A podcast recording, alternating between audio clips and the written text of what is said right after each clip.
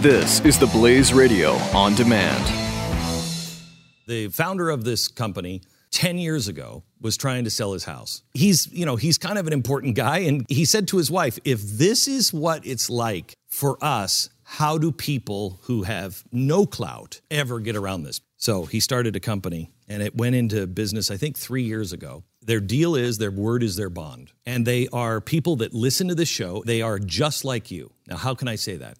Because I'm the founder of the company. RealestateAgentsITrust.com. Ladies and gentlemen, Billy Hallowell and Chris Field, the Church Boys. From the sublime to the ridiculous, but mostly ridiculous. It is a perfect way to ruin a wonderful Sunday afternoon. I hate these guys. Yes, we are here. We are not going skiing, right, Billy? Oh, you're, uh, you're starting with that again. All right. Yeah, we're here. We're here. Hey, we are we are back. It's the Church Boys. Chris Field here, Billy Hallowell, wherever it is he is. And um, Billy has used his many connections. As many of you may know, Billy has starred in a number of motion pictures. And Billy has used his access once again uh, to connive some lovely starlet to be on this show. Billy, would you like to introduce our guest as we, as we get rolling here? You you're out of control. Yeah. So no, we I we've actually been doing this newer format that we like, where we start the show with an interview. So that's what we're doing today, and we have um, my friend Megan Alexander, who is a national correspondent at Inside Edition, and also is a special correspondent for Thursday Night Football. Megan, how you doing today? Hey guys, I'm doing great. Thanks for having me. So, well, the real reason we're having you too is a you haven't been on. I don't think you've been on the show yet. We've I've interviewed you in the past, and we're friends, and we we get to see each other occasionally. But but the real reason is you have a book that is coming out, and I'm very excited about it. The book is called Faith in the Spotlight Thriving in Your Career While Staying True to Your Beliefs. Um, and you have had really, I think, an incredible career, and you continue to have an incredible career. And then here you are putting out a book that I think comes at a time when a lot of people are trying to find a balance in so many ways between faith and and work and life. And so I guess let's just dive in to the first question, which in my mind is what was it that that made you want to write this book? Yeah, well, listen, I wanted to be on your show, and this was the only way to get on. I had to finally write a book. So, Finally, see, see, Billy. so thank you for finally having me. It was a two and a half year project to, to get on your show to write the book. I uh, love it. Yeah. Yes. Well, Bill, you know this, and, and Chris, I'll share with you and your viewers that I got an email from a pastor in Seattle a couple years ago. And he wrote, Megan, I have a church full of young, ambitious women of faith. They have big career goals and dreams, but they're worried they're going to need to compromise their faith to get that or to climb the ladder. And he said, I have very few role models to point them towards, but I know of you. Would you be interested in coming and speaking to these ladies in our church? And I was very touched because I know how important role models were for me and still are for me in my life. And so I said, I would love and to come and speak to these women at your church. I'm going to take it a step further. I'm also going to write this book. So that was sort of the final push for me to get down on paper what I had been feeling for a while that there wasn't a book for the young, ambitious woman of faith that has, you know, those big career desires in the secular world, in the corporate world, but still wants to figure out how she can make her family proud and hold true to her faith. So it's a practical book that got a lot of different ways that we tackle that question and that conversation. Well, and what I love about you, and I can't even remember how we first met. I mean, we were emailing for a while. Somebody had a bunch of people had told me how great you were and how we had to we had to meet. And it's you know it's not ra- I guess it's kind of rare you know in New York City to find other Christians who are working in media you know and or entertainment in some way um, and, and sort of connecting with those people. So you know after we connected and i started to hear your story and, and sort of look at what it is you do what i find the most fascinating is you not only i mean here you've written a book to help anybody thrive in their career while staying true to their faith but you are working in an industry that I think is even harder than a lot of others um, in media in dealing with entertainment and and sort of just across the board trying to hold on to values in a place where there may not be as many people who hold those values. And and there are a lot of other places where you could work that are like that too. But i think media tends to be one that has a, a higher proportion of people maybe who aren't. What are what are some of the challenges that come along with that? And how have you um, come to learn how to to remedy those different um, elements? Sure. Well, I got to be honest with you guys. When I first pursued this industry, I didn't really think about it. I, I just wanted to be a good reporter, a good host. I thought God had blessed me with communication skills and a desire to perform and tell stories. So I really just began, you know, putting one foot in front of the other, getting that first job in radio, which led to another job, which led to finally a, a door opening in television. But being raised in a Christian home, my faith being very important to me, I started kind of wondering how it was all going to fit together. And for me, it wasn't one big moment. You know, I think sometimes we hear people preach or talk about that one moment when you'll take a stand and it'll be, you know, your defining moment. For me, it's been a lot of small conversations along the way, relationships that have developed. Um, I really believe, for me, I, I really want people to develop relationships in the business. You know, I, I think to change culture, we must engage culture. I am one of those people that believes you need to have a seat at the table. You know, I, I'm at Inside Edition. I'm in the newsroom when stories are coming in and and story ideas are, are being decided for the show. And just being in the room, I'm able to offer my opinion, just be another voice. You know, I, I really believe that a lot of the folks in the media, it's not that they're against faith and religion and values. It j- just tends to collect a lot of people that maybe church is not a big part of their life. It's just not on the forefront of their mind.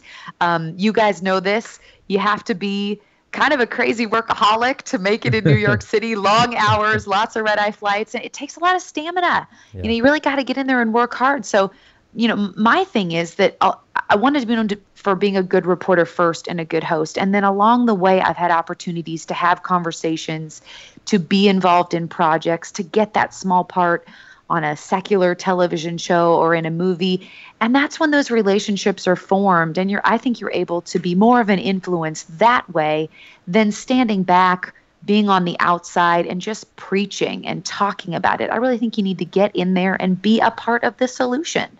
Wow. yeah absolutely. And, absolutely. Megan, I was- were you going to say something chris? I was going to say, Megan, I was moved by the um, what you said about putting the the thought that went into what you did to to put this book together and why you wrote it. I don't know if you've heard, Billy's actually written a book and he's in the middle of a second book, and you've put way more thought into your book than he did in the two books that he's done combined. um, but that's I, I don't know about that Uh, we'll, no, we'll it- see we'll it- see how it it- does right exactly yeah we'll, we'll see how it goes No, no, Billy. Billy has Billy has repeatedly regaled me with tales of what it's like on the movie sets and that sort of thing, and how hard it is to keep your faith on set. Uh, for someone who actually is in movies and people actually want to look at on their televisions, uh, what would you say to, to those who say how how is it how do you keep your faith in those in those areas when you're in this celebrity world? It seems to me that um, there's a lot the temptations are a lot more upfront for you and and the pressure peer pressure or career pressure or whatever else uh, is right there just in your face how do you deal with that Sure. Well, I'll give you two examples. The first one is is from Inside Edition. You know, on our show we tend to cover the Golden Globes, the Academy Awards, all the big award shows, of course, which are covering movies and big celebrities.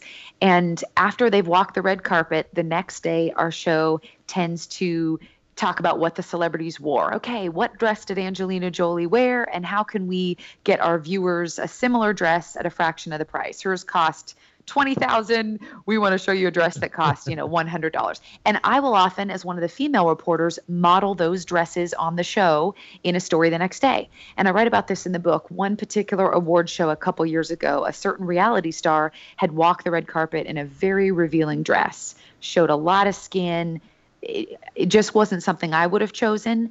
And sure enough, the next day I was told, hey, we want to put you in that star's dress. and I, I felt uncomfortable. I just was like, you know, it's not for me. It's just showing way too much skin. Right. good for her, but I, I would I would not choose that dress for myself, and I don't feel comfortable wearing it on national television. And I got a lot of pushback. No, you need to wear this dress. It's the hot celebrity of the moment. And I tell young people, work the problem. Take a deep breath and go, okay, I don't want to do that, but I need to offer them a plan B. I need to work the problem and offer them a solution. Right. So what I did was I, I took a couple moments and I looked around the room. We're hustling and bustling. We've got a deadline. Figure this story out in a couple of hours. I said, hey, Heidi Klum wore this cute black dress. It covers up. I, I feel comfortable in it. It's it's more modest. Let me go get it. Let me let me figure this out. I went and got the black dress, put it on. You know, showed the stylist. I know we can do this. Here's how she wore her hair. And eventually I got them to go, okay, okay, yeah, that'll work. Let's do that one. And then we'll put that dress on another model. Good. So listen, I, I, I gave them a plan B. I was able to hold true to my values and stand for what I believe in. But listen, guys, I'm on a national television show where people are feeding their families because of this show. They need the paycheck. I can't just say no and stop the whole train. So in the book, I try to offer people practical solutions for how they can work the problem. But, you know, every now and then there will be a time where you'll need to pick and choose your battles and decide what's something I'm going to stand on where it's just going to be an absolute, you know, a definite for me, a yes or a no, or am I okay compromising and figuring things out? And there's another time I write about in this book where I got an offer to have a small part in a television drama that is on TV right now. It just won an Emmy, very popular drama. And oftentimes you're you're given the script in the mail, and they usually just give you your part um, to read for the director. But every now and then they'll give you a page or two in front of your scene and after your scene. Right. And I just flipped to the front of that script, and my heart sank because my role was coming right after an incredibly graphic scene with everything you can name that we wouldn't want our ki- kids to see on television. More or less, I don't want to see on television. Right. And I just thought my scene's coming right after. I just can't do this. I just I don't think there's anything redeeming about this show. Sometimes you can find something re- redeeming about the scene. There wasn't anything. I said to my agent, "I'm sorry, I can't do it." I got a lot of pushback, you know, and I was taking a risk that that agent would never call me again, but I said, "No, I can't do it." Didn't hear from folks for a while, but sure enough, after a while the scripts started coming in again and I got another opportunity on a better show, much more in accordance with my values. So Okay. again, pick and choose your battles, figure out when you want to take a stand and when you can compromise and work the problem. Well, that's awesome. So the person, the I'm just curious, was it Jim the one who wound up wearing the dress? Oh, Jim. no, it was Oh, Jim okay. Moret, one of our reporters on Inside Edition. Okay. No, Wasn't- wasn't It was another model that we Oh, okay. worked with. You are funny. What he? I'm sure he could have done Oh it yeah, if he wanted don't to. don't don't humor him. Do he not would've tell him looked he's funny. fabu- That's all he, he needs would've is looked fabulous. Do not. He's unfunny. Um, I, yeah, no, I think the working the problem thing is really interesting because we're all going to face. I mean, there are plenty of things that you know when I was at the Blaze or or wherever you are, where you could be asked to cover something where you could say, "I'm not going to do this," and you kind of have to pick and choose your your battles. You know, if it's something that really, if you can work around it in some way, I love that idea of offering a solution of saying, you know, I don't want to do this, but what if we do that? I think a lot of times there's like the the culture war mentality that people have um, is just to say no, and then you dig your heels in, and then there's a there's a battle in there, you know, of wits that doesn't need to happen when you could offer another solution for something. Um, you know, I don't think we hear enough of that, so I, I really appreciate that. I really do. Oh, thank Um, you. I think that's that's real life, isn't it? That's the real world. I wanted to I wanted to be very real in this book and say this it's what it's like on the set. You know, it's not it's not that perfect cookie cutter um, situation that we hear about in church or we're taught in college. You know, it's real world stuff. So Does that Well, ring, does that ring true with your experience, Billy? Um, my experience of what? Are you going to insult? your- Is this? Are you your setting up for an insult? Your movie Are experience. you going to ask your about movie my ex- Hollywood experience? Yeah, your movie Hollywood experience. In Did you know Behind? Billy? Did Uh, you know Billy was raptured, Megan? my clothing had a bigger appearance than I did, and in, the movie, and Left Behind, it was very sad. But um, and the pair of jeans, which I bring up all the time, that I used, they happened to be my jeans. And I never got them back. They went to wardrobe, and I never saw them again. So I was very. Oh, you no, they you didn't lose them. Somebody took them because they wanted a piece of your That's greatness. right. There you go. Exactly. I'm sure somebody on set was like, "Oh my gosh, I got his jeans." I There have you go, told see? I have told him how See? many times. exactly. Well, Chris, go ahead. Go ahead, Chris. Nope, go ahead. go Get ahead. your insult. in. Nope, it's fine. Go ahead. It's Megan's waiting for your next brilliant question, Billy. All right, fine. Well, that I actually I wanted to ask you about this because I know that the vast majority of the book is about career and about the things we've been talking about. But you get into a topic, um, a couple of topics, but you get into one subject that you've spoken out a lot about. And one thing I really admire and love about you is is talking about abstinence, something we don't hear enough about. And here you are um, in a in a position that makes you a role model for people, coming out and talking about the importance of abstinence. You include a chapter in the book on this. What made you decide to put that in in this book? Yeah, you want to clear a room or quiet a room, start talking about abstinence in New York City. Oh boy. Yeah, this is another situation guys where again it was it was how I wanted to be. I was raised in a Christian home, made this commitment myself in in high school and you know just knew this is who I wanted to be and held out for a guy that agreed with me.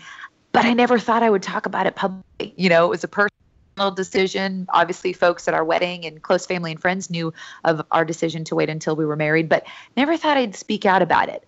Uh, but uh, uh, my pastor in, in New York City called me one day a couple years ago and said, I just got a phone call from a Christian women's magazine, Whoa Women Magazine, and they want to do a cover story on someone in the entertainment industry that is a um, fan of abstinence that is a you know spokesperson for abstinence mm. that believes in it in her own life.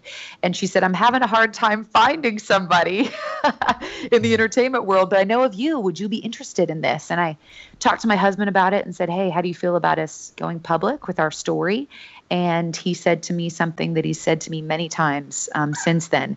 If it encourages one person it's worth it. Yeah. So we decided to share our story and our story came out in that magazine and we always give our boss at inside edition a heads up whenever we're doing outside projects when we've got a part in a movie when we're writing a book. So i put that magazine on his desk with a little post-it note just to give him a heads up about this magazine cover and article because you know i want him to be the first to know. I expected him to just push the magazine aside and go okay i got an email from my boss at inside edition that night and he said megan i read the article i think it's compelling I want to share your story on Inside Edition. Oh, that's cool. Picked up the phone, called my husband. Um, honey, how do you feel about six million people learning our personal story? But once again, we said, hey, if it encourages one person, it's worth it. Right. And why I included it in the book, guys, is sometimes our personal decisions they do affect our professional lives and those personal decisions can really have a public impact and i think the young generation just simply doesn't know this is an option. It's so unusual to talk about abstinence anymore that I just want those young people that are faced with an incredible amount of pressure to just jump into bed and not even think about things to know hey, this is still a relevant option. It worked for me, it can work for you. Let's talk about it um, it is perfectly okay to wait. That's why I decided to include that chapter because uh, other people, I want them to be encouraged that their personal lives and decisions um, could inspire others too. So it's it's so it's the it's the abstinence angle, but is it also? I mean, because your book is about your career. I mean, what ninety percent of it is, and you've got this this chapter about that. Is is that? I, I often wonder about uh, about people in TV and movies. There's there's always the stories about the casting couch, right, and the sex, you know, trading sex to be able to be on screen. Is that something that you sure. are familiar? Not you personally. that sounds a weird way to word it. Is that something yeah. that you uh, understand? Yeah. Is, act, is that still is that still a, a common thing uh, in TV and movies? As far as you know? That is an excellent question. And the title the title of the chapter in my book is called Sleep Your Way to the Top. Mm. And that is because you are right. A lot of people feel they're going to need to be in those types of situations to get ahead. I am proud to say I have never encountered that in my industry. I have heard about it. I, friends have shared with me that they've been in situations like that. I have never been, but I will say I'm aware that it's going on. Now, I think sometimes I'm such a feisty, ambitious girl that I've just kind of, you know, people know where I stand and I, I'm just all about work and I really want to deliver. I'm, I, I don't often, you know, make the after work party or do the drinks because, again, I'm flying around the country. I'm trying to pack my schedule, you know, as make impact as I can. But yes, that is still there. Mm. And I want people to know, hey, I was able to maintain my values and still make it, if you will. i am really lucky that I've had a lot of really great bosses in my in my career so far. Right. So I want people to know that there are good people out there. Yes, that happens, but there are also a lot of really good people in our industry that we don't hear about. And I think if we open up this conversation, talk about it, you know, you hear women say that, you know, if, if other women are feeling discriminated against in the business, well, ladies, you need to push ahead and get that corner office so you're the one making the decision. I feel the same way about people of faith. Hmm. Work hard, be excellent at your job so that you're the boss one day and obviously, you can eliminate the casting couch because you're the one making decisions, Right. and you can do it the appropriate way. So yeah, that chapter was in there definitely for that for that good. conversation as well. Good. Why would you say? And because I, think, and it's it's sort of a silly question to the three of us because I think we know the answer to it, but there are maybe people listening who don't know the answer to it. Um, why would you say that abstinence is an important decision and was an important one for you? The, you know, the benefits of it, the reason why people should consider it as an option. Sure. Well, for me, you know, I've always wanted to be the best person that I could be. Always been into setting goals, having um, big projects down the pipe, and I it came to a point in my faith where I really understood. Okay, God wants all of me. He wants me to commit my entire life to Him, and that is one part of our lives, isn't it? A very big part of our lives. Yeah, and I want to Yeah. be the best that I can be for the Lord. Listen, I say this, guys. I am very aware that this is a very difficult decision and topic for a lot of people, especially young people out there that are in an environment where this is this conversation simply doesn't come up. They don't think they have an option. So that's another reason that I talk about it is, you know, peer pressure and being influenced by who we hang around is is so true and so important in life. Um, you know, for me also, I, I just knew I needed to hold that my to myself and offer it just to my husband because how how God created me. I mean, I was just lucky to have a lot of friends in high school where we tapped into, you know, the concept. We had a conversation one day that, hey, whoever you're dating is somebody's future husband or wife. Right. And when you start thinking in that mindset, everything that you do could either be helping and aiding or taking away from their future spouse, it really gets you to think okay, what do I want to do? How far do I want to go? What are my boundaries? Right. And so for me, I just made the commitment to God and to my future husband that I was just going to save that. I don't think we save a lot of things and have, you know, many surprises in life anymore with all of our technology and everything that we have access to. So I just decided I wanted to hold hold on to that and and marriage is tough enough in this world, guys. And look at how many marriages are breaking apart and I think that waiting was just one more way that I could try to fortify my marriage in this world and um, make it the best that it could be. Now, my husband did not wait. He came to the faith later in life, Yeah. and when he he and I started dating, um, he had he'd been a Christian for a couple years, and he made that decision with me. And I I think it's important to talk about that and to offer encouragement to anybody that didn't wait and wants to consider it later in life that it's absolutely possible. You know, and we're we're lucky that we serve a God that loves us no matter what Yep. you know thank goodness for for that. And again it's just an important conversation to have but for me it has worked out and it's been great. And i want other people to know that that it is possible. You know, I would add one thing to this that I think is interesting too. I mean, studies have shown that we live in a world where it's be, it has become harder and harder. Although we we've seen that you know teen statistics and there have been some encouraging statistics on the surface that show that it's sort of slowed down a little bit. People are even people in their 20s aren't having sex as much outside of marriage than they were before. But then there are some disturbing and depressing reasons why that might be happening. But without getting into all of that, I think um, yeah, I think it is really an important thing to try to encourage young people to wait because even if they don't wait, okay, which the goal is for, you know, if you're trying to get people to wait, the goal is for them to wait. Um, when you bring people up, young people up, and encourage them to do that, they tend overall to wait longer to start doing it. And so, which I think is an interesting element to all of this, and that that is just a healthier decision across the board. Even if even if you're an atheist and not a Christian, um, you know, waiting longer puts you at less risk for so many so many different things. Um, so I'm I'm sort of fascinated by the whole by the whole discussion, and I love that you're willing to talk about it so you know so openly. Um, Chris, any any final I, I was questions just on your wondering, end? Are do you and your husband do any um like marriage retreat kind of stuff? Is there is there uh, anything that you're a part of as a couple that you help lead other couples in you know uh, relationship advice and that sort of thing? Is that is that anywhere in your timeline or your plans? yeah that's a great question you know Thank just you. just as just as we go to the doctor for a checkup we go to the dentist twice a year we believe that we need to be checking in with our pastor and checking in with marriage counseling. How's our marriage doing? How are we? Are we helping each other? Are we serving each other? So, absolutely, we attend marriage retreats. I, I try to do them once a year. That's not always possible with our schedule, but absolutely, we still check in with the pastor who married us, um, a wonderful guy named Michael Crocker, who's a Methodist pastor, a Methodist uh, preacher in San Antonio, Texas. We check in with him. He's like, How are you guys doing? You know, what's going on in your lives right now? Older couples that we admire who are role models in our lives. Right. We try to check in with those people. It is so important to have that community and support and accountability.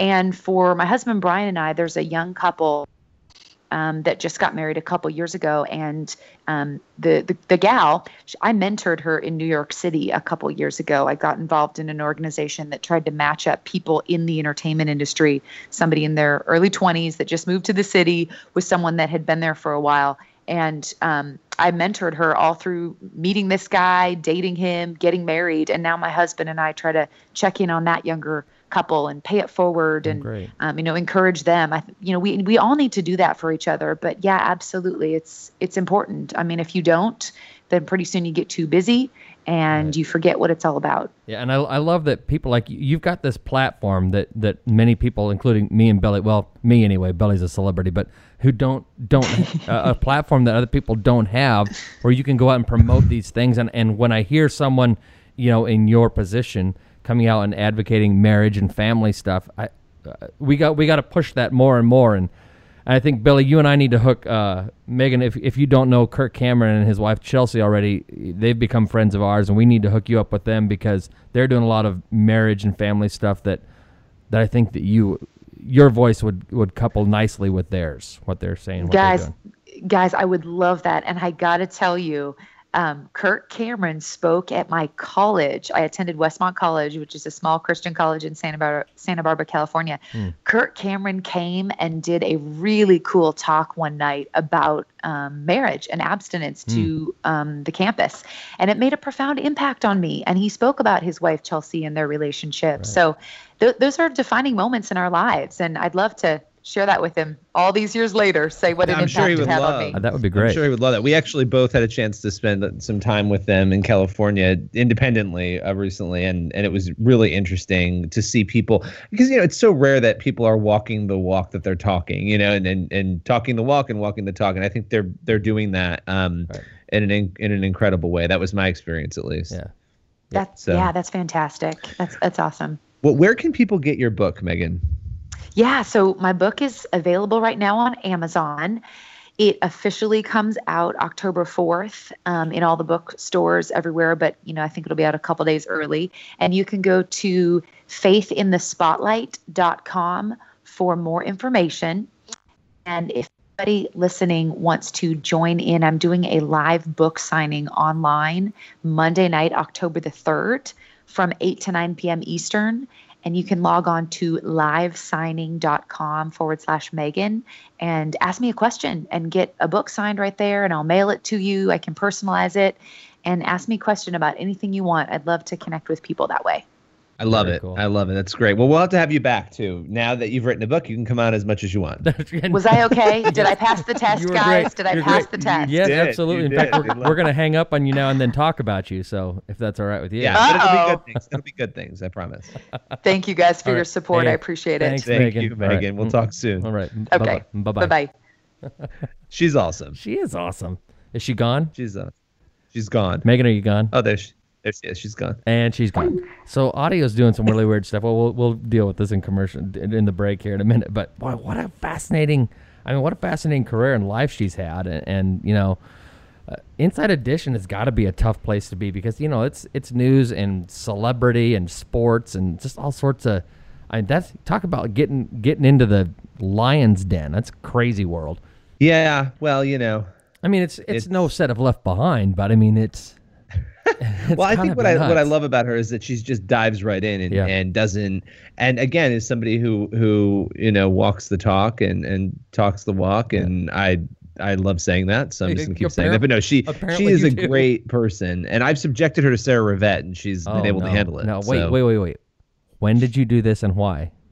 Maybe two years ago we went out um, and had you know we went out and each had a drink and talked and um, Megan you know got got to meet Sarah and so it was interesting. You know, I've known Megan for a few years now and, and we actually just yesterday sat down and, and caught up and I was like wait you have to come on on the podcast. I knew she had the book coming. I was like you've got to Right, right, because right, when I was at the. Blaze we actually interviewed her a few times. In fact, Um, in fact, in fact, that chance encounter from yesterday is something that maybe we can talk about uh, when we come back. Oh boy. Okay, we'll be right back. The Church Boys.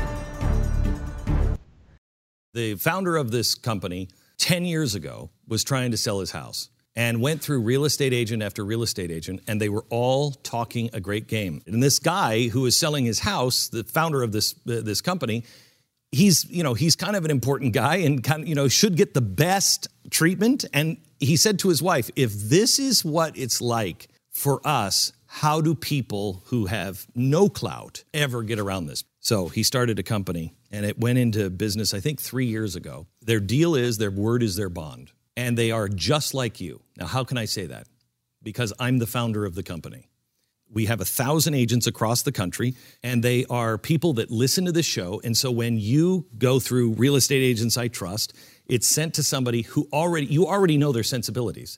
They already are cut from exactly the same cloth. There's got to be a better way. There is. RealestateAgentsITrust.com. The Church Boys. Man, I hate these guys.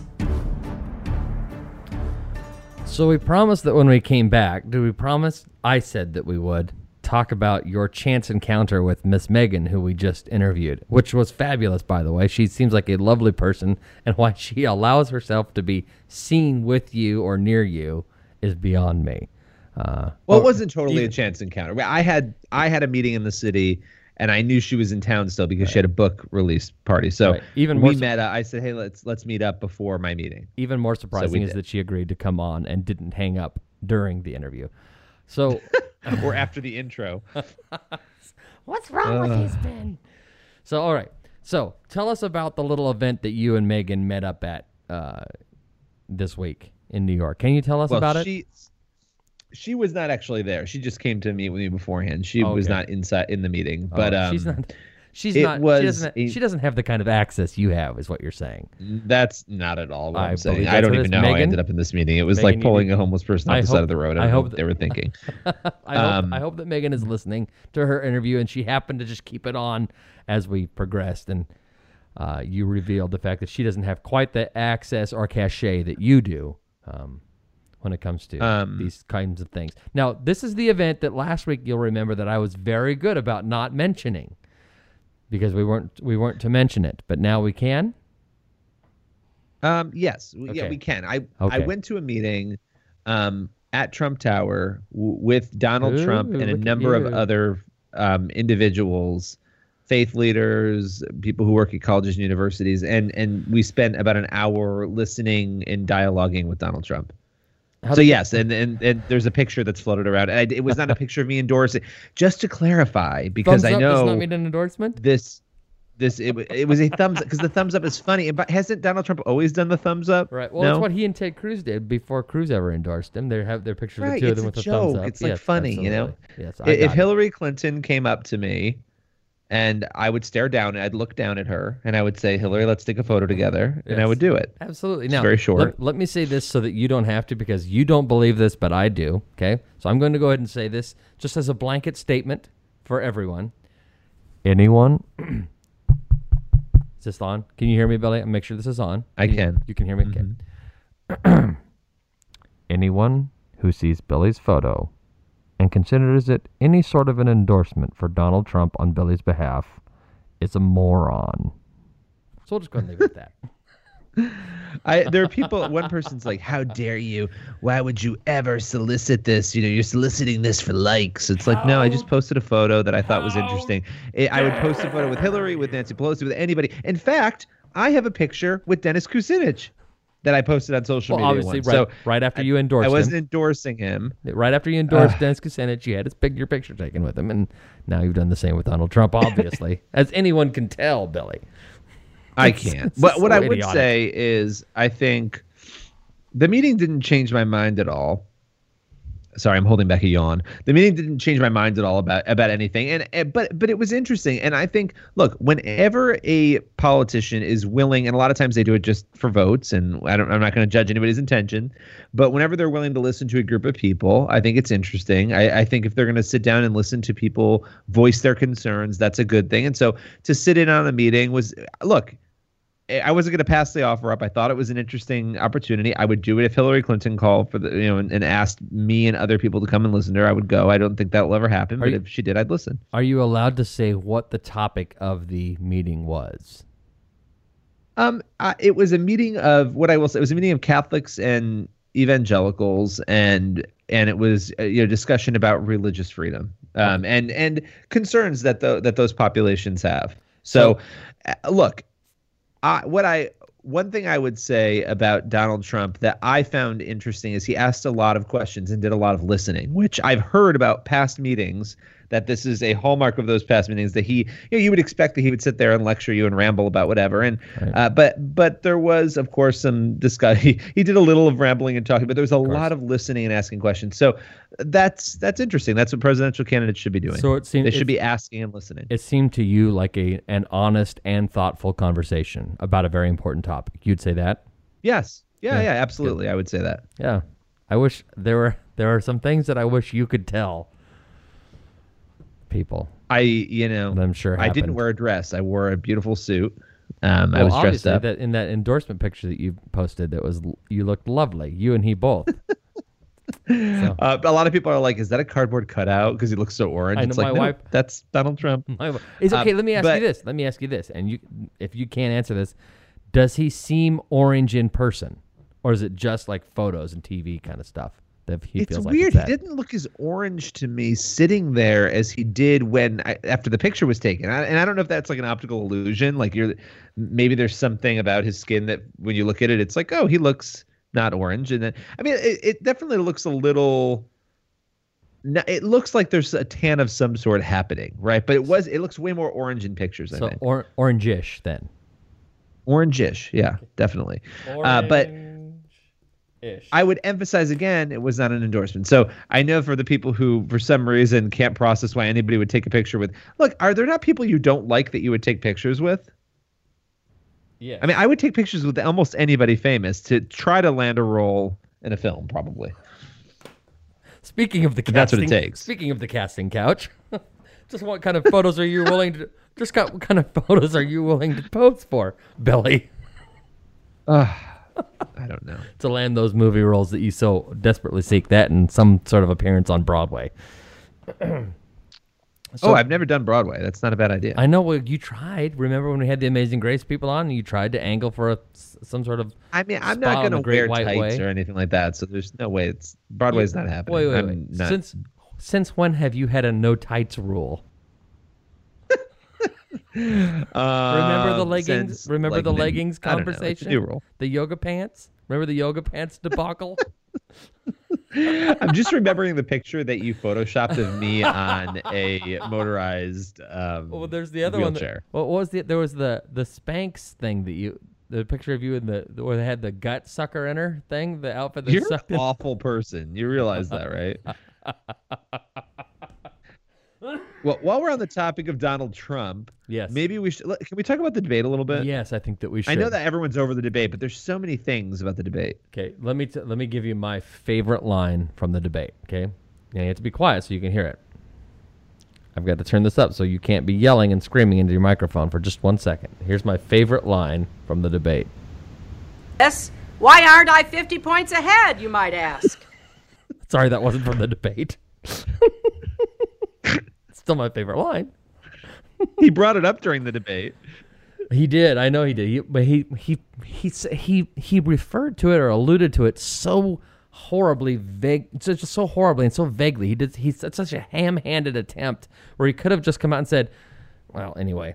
He could have so used He that, and he didn't. that people know. He Yeah. assumes that people know everything that's going on, which I think is a mistake. Obviously, he does that a lot. Yeah, I he agree. talks about things and and it's not in depth or in detail, and you're Yeah. kind of like, oh. But that I mean, look, the video. She even about? smiled when he said that she seemed unstable or whatever in the in the video. I mean, she even knew she looked nuts. but I thought, what did you? So there's always the debate. Who won the debate? Who won the debate? Who who did you feel won that debate? And, and how do and how do you come to that conclusion? I felt that neither of them won the debate. I know, Why? and I've gotten, I posted that I thought nobody won, and I got tons of nasty, I mean, like horrible, nasty I know. feedback from people about how I must be delusional. I felt like she might have edged him out slightly when you compare, when you take the last part of it, because she really finished strong in that debate. Um, Yes. He started strong, she finished strong, and she got him. I, I think he gave, there were a lot of points where if you were advising Donald Trump, you would have said, Why are you not going for the jugular on these things? Why are you not going crazy on the emails? Why are you not going? Honestly, I thought it was sort of weird to me. If you're going to bring up the fact, nobody's going to believe that you're nice, Donald Trump. So if you're going to bring up the fact that you were going to go after Bill Clinton, but you decided not to because Chelsea was in the room, you might as well have gone after Bill Clinton. She went I know. after him pretty hard, and the things she said were relevant. But it's also true that, and I'm not, this is, people are going to like clip this and make it sound like a, only one person on that stage is married to somebody who's been accused of some pretty horrific things. Right. So whether those things are true or not, the accusations have continued to be to be made, and I'm not saying he should have brought them up, but I'm saying it's strange that he alluded to the fact he was going to say something, but then Right. just didn't. I And didn't he- understand that. He knew it was something that the, the it was red meat that his people would love, and yet he chose not to do it. I mean, he, the fact that he discussed it before the debate means he thought about doing it and then chose not to. And, I, and I'm really intrigued why. And he claims, yeah, like you said, he claims that it was because Chelsea was in the room. That's BS. I don't believe that for a second. But now Chelsea and his daughter are friends apparently, Ivanka, yeah. Speaking of So- which is interesting. It does make you wonder. Speaking of Ivanka, was she at the meeting? So all of a sudden, because my back was to the doorway, um, you know, you see, you hear, you know, Trump say, "Oh, Ivanka," and you, and you turn around, and she's like walking through the doorway into this meeting, and so she very briefly made an appearance and said hello to everybody. Um, and I happened to be standing there, so I shook hands with her and said hello, and um, was she was very nice, and and then she was gone as quickly as she arrived. No, she is on television. She's stunning. is she stunning in person, or is that just a persona, television persona? She, no, she is. Really? she is. She yeah. se- seemed like seemed like a nice enough person, or is she just not enough time to make that judgment? there wasn't enough time to assess, but my my impression of her over the years, just watching like everybody else, is that she seems to be a very intelligent person, Yeah. a very you know devoted. There's no way you could pretend for that long. I mean, his kids all seem very competent, very well put together. They do. Right. I know everyone wants to. It doesn't matter what you think about Donald Trump. His kids appear to be. Um, Right. I- we don't know enough about his his young one, Barron, youngest Right. one, but the other ones appear to be very well put together. Yeah, yeah. You I don't agree. hear a lot of negative things about them. I agree. Now, I, Joy Behar doesn't like that he's a big game hunter. But other than that, you know, she doesn't like. You remember that that View Yes, segment where he's, yes. I don't like that She's Donald Trump. Jr. is a big game hunter. Let's go back to the Um, Catskills that, and shut up. controversy.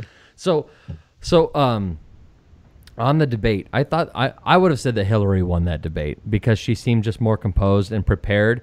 But he was really strong. Now, I didn't agree with a lot of his trade his trade protectionist policies that he advocates. I, are things I don't agree with, and the idea of forcing companies to leave their money here, or they would be able to bring their money into the company. What his his trade protectionist policies, I do not agree with. However, I thought that he, that's when he appeared the strongest was when he spoke on trade in that first I don't know first third of the first half hour of the of the debate. I thought that's I thought he owned that first half hour. I, did I? I agree. I, did I think? Did I agree with what he said? No, but did I think that he won? Yeah, I think that he did that first portion. But I think if I had to, if I had to, if you put a gun to my head and say, declare a winner, I'd say Hillary. But really, for the most part, and I think we talked about this before, uh, at least just on in the Twitterverse or whatever, is the most unforgettable debate I've ever watched, at least in the last twenty years. I, Yeah, I guess when I so not, it was just silly. It was just dumb.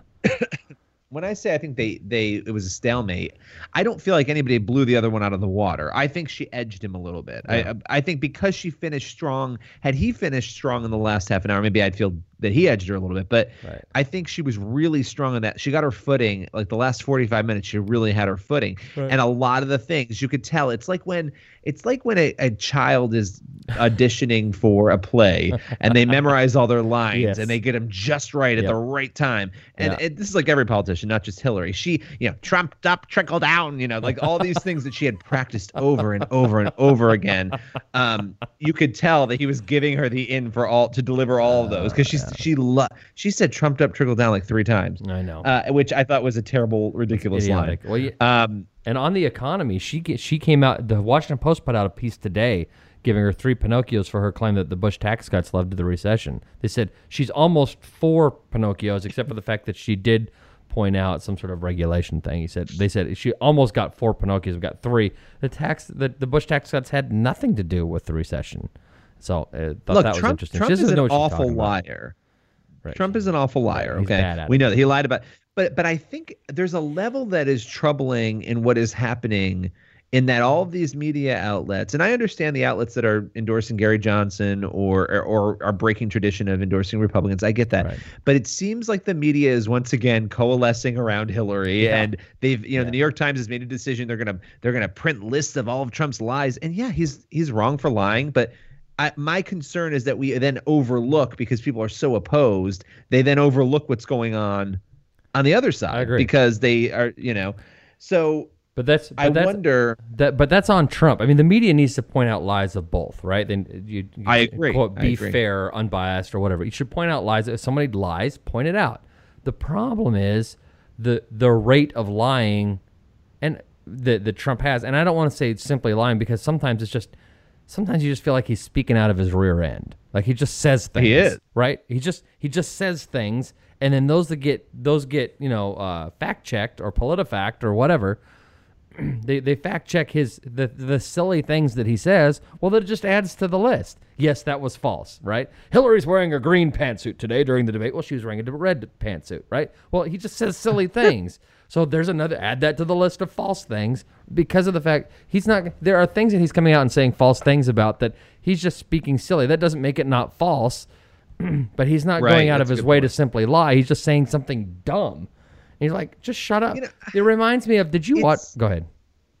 But I was just gonna. It's sort of freeing, and you know, like I don't care if if somebody thinks they're a journalist or they think they're not, or they think they're a commentator. Like it's freeing, no matter who you are, to not be to not have an affiliation with either of them, and to not really like. It's sort of like okay, well. I, there is you know you can say you think one is worse than the other or whatever but it is sort of freeing to not care for ones i just at this point i don't Right. I, of course I care about the country, but it's just sort of like, all right, well, Yeah. they're both a complete disaster, and so really, what Right. should that look like? And I know some people will disagree with me saying that because they either like Hillary or they like or they like Trump, but um, yeah, have you have you changed your? Mind? Are you going to vote, Chris? Have you? Are you going to vote for I have- president? I have not changed my mind.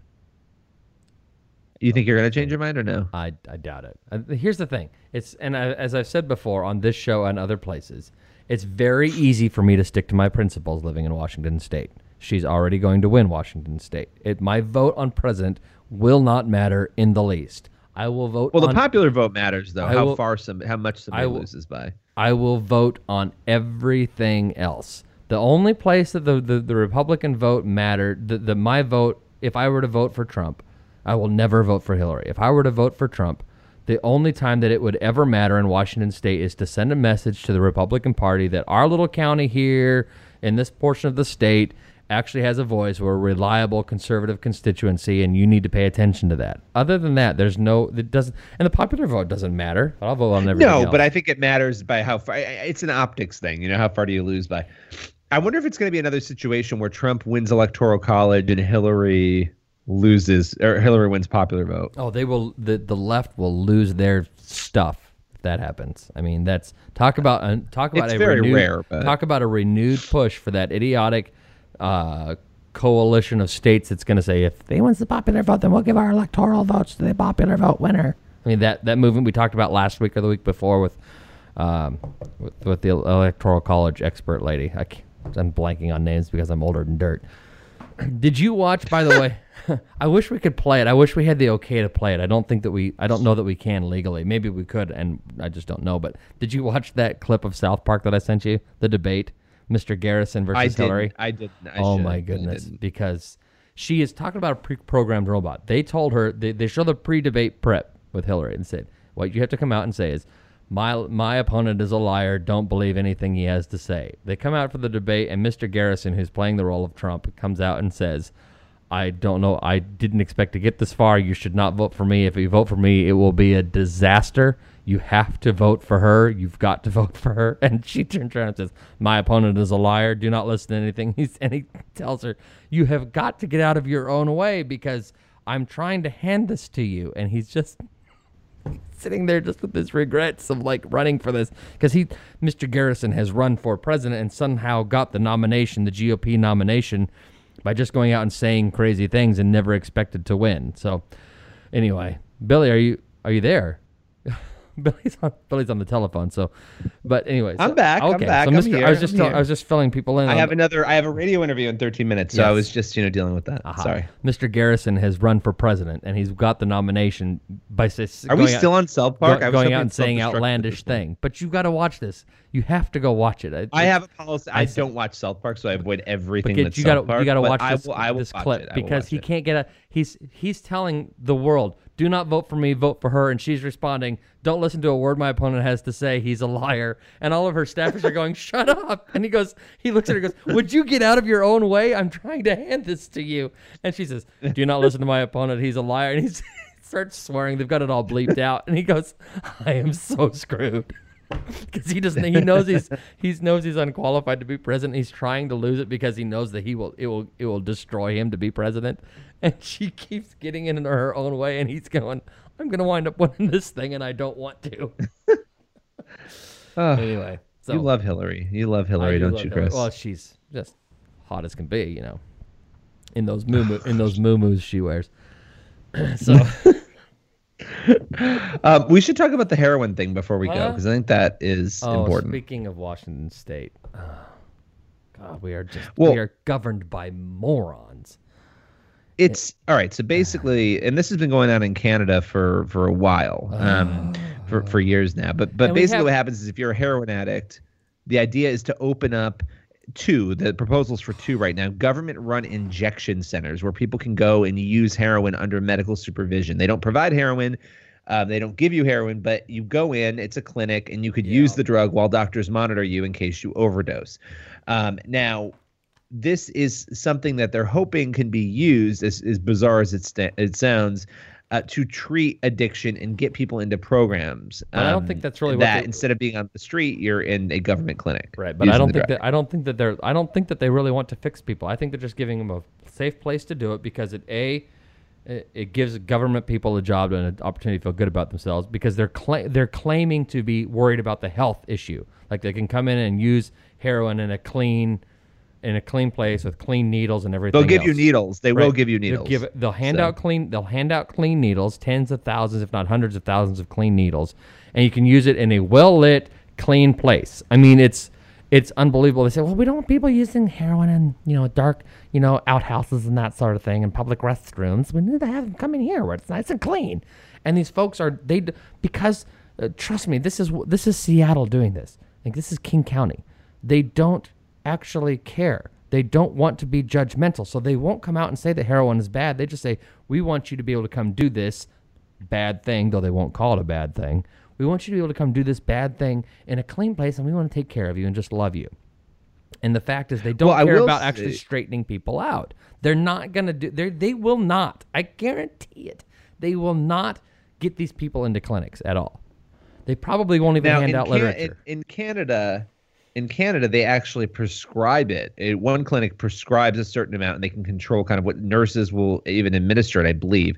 Um, but in Canada, they've been doing this for for I think since two, 2003, I think it was. Um, they have said that in in one of the sites where they do it, 70% few, fewer pe- people are 70% less likely to share needles and are 30% more likely to enter treatment programs. Now, I don't know what the conditions are.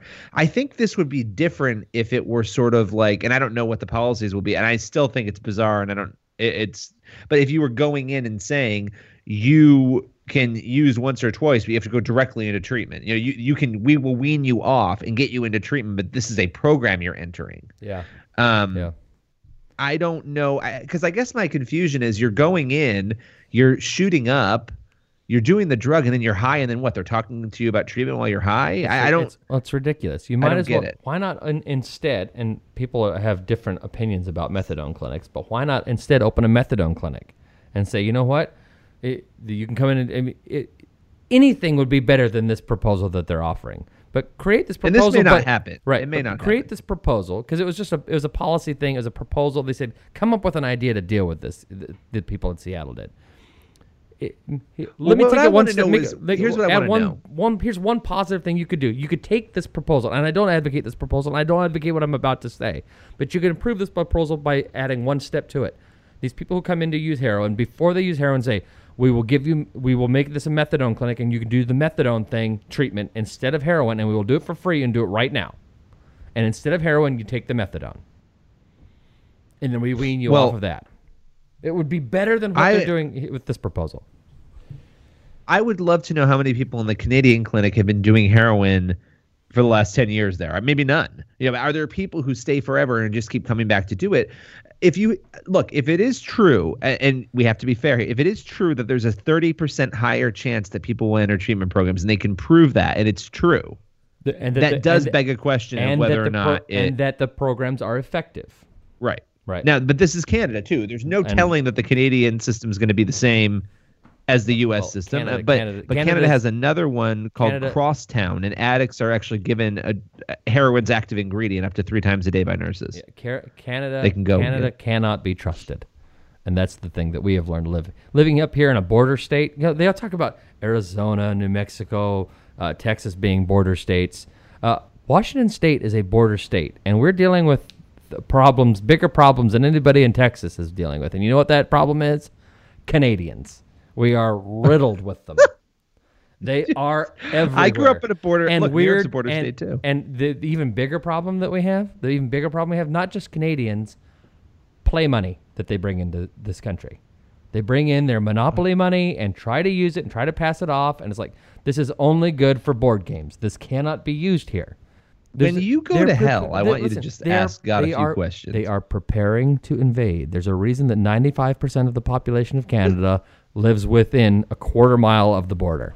They are preparing to invade. You are a mess. And they're trying to get everyone along the northern border hooked on heroin, and that's what they're doing. well. They, they are they are Yeah, they are know what to not they are not I don't know be- what to tell you. Canadians are not to be trusted in any way, shape, or form. So so there's that. Are we done here? I think so. Did you want to do anything with the uh, with the evangelical Bob Ross? Are we going to say Yeah, that for another no. time? Do it I'm for another good. time. Something we're done then. We're done. He did. Yeah, we're done. We're done. He did what? What I don't gonna say. I, I want to go longer. I have to do. I'm. Oh, I I have know. to do a radio interview. Okay, so we'll just maybe maybe we'll be able to hit it another time. But you know, the the he came out and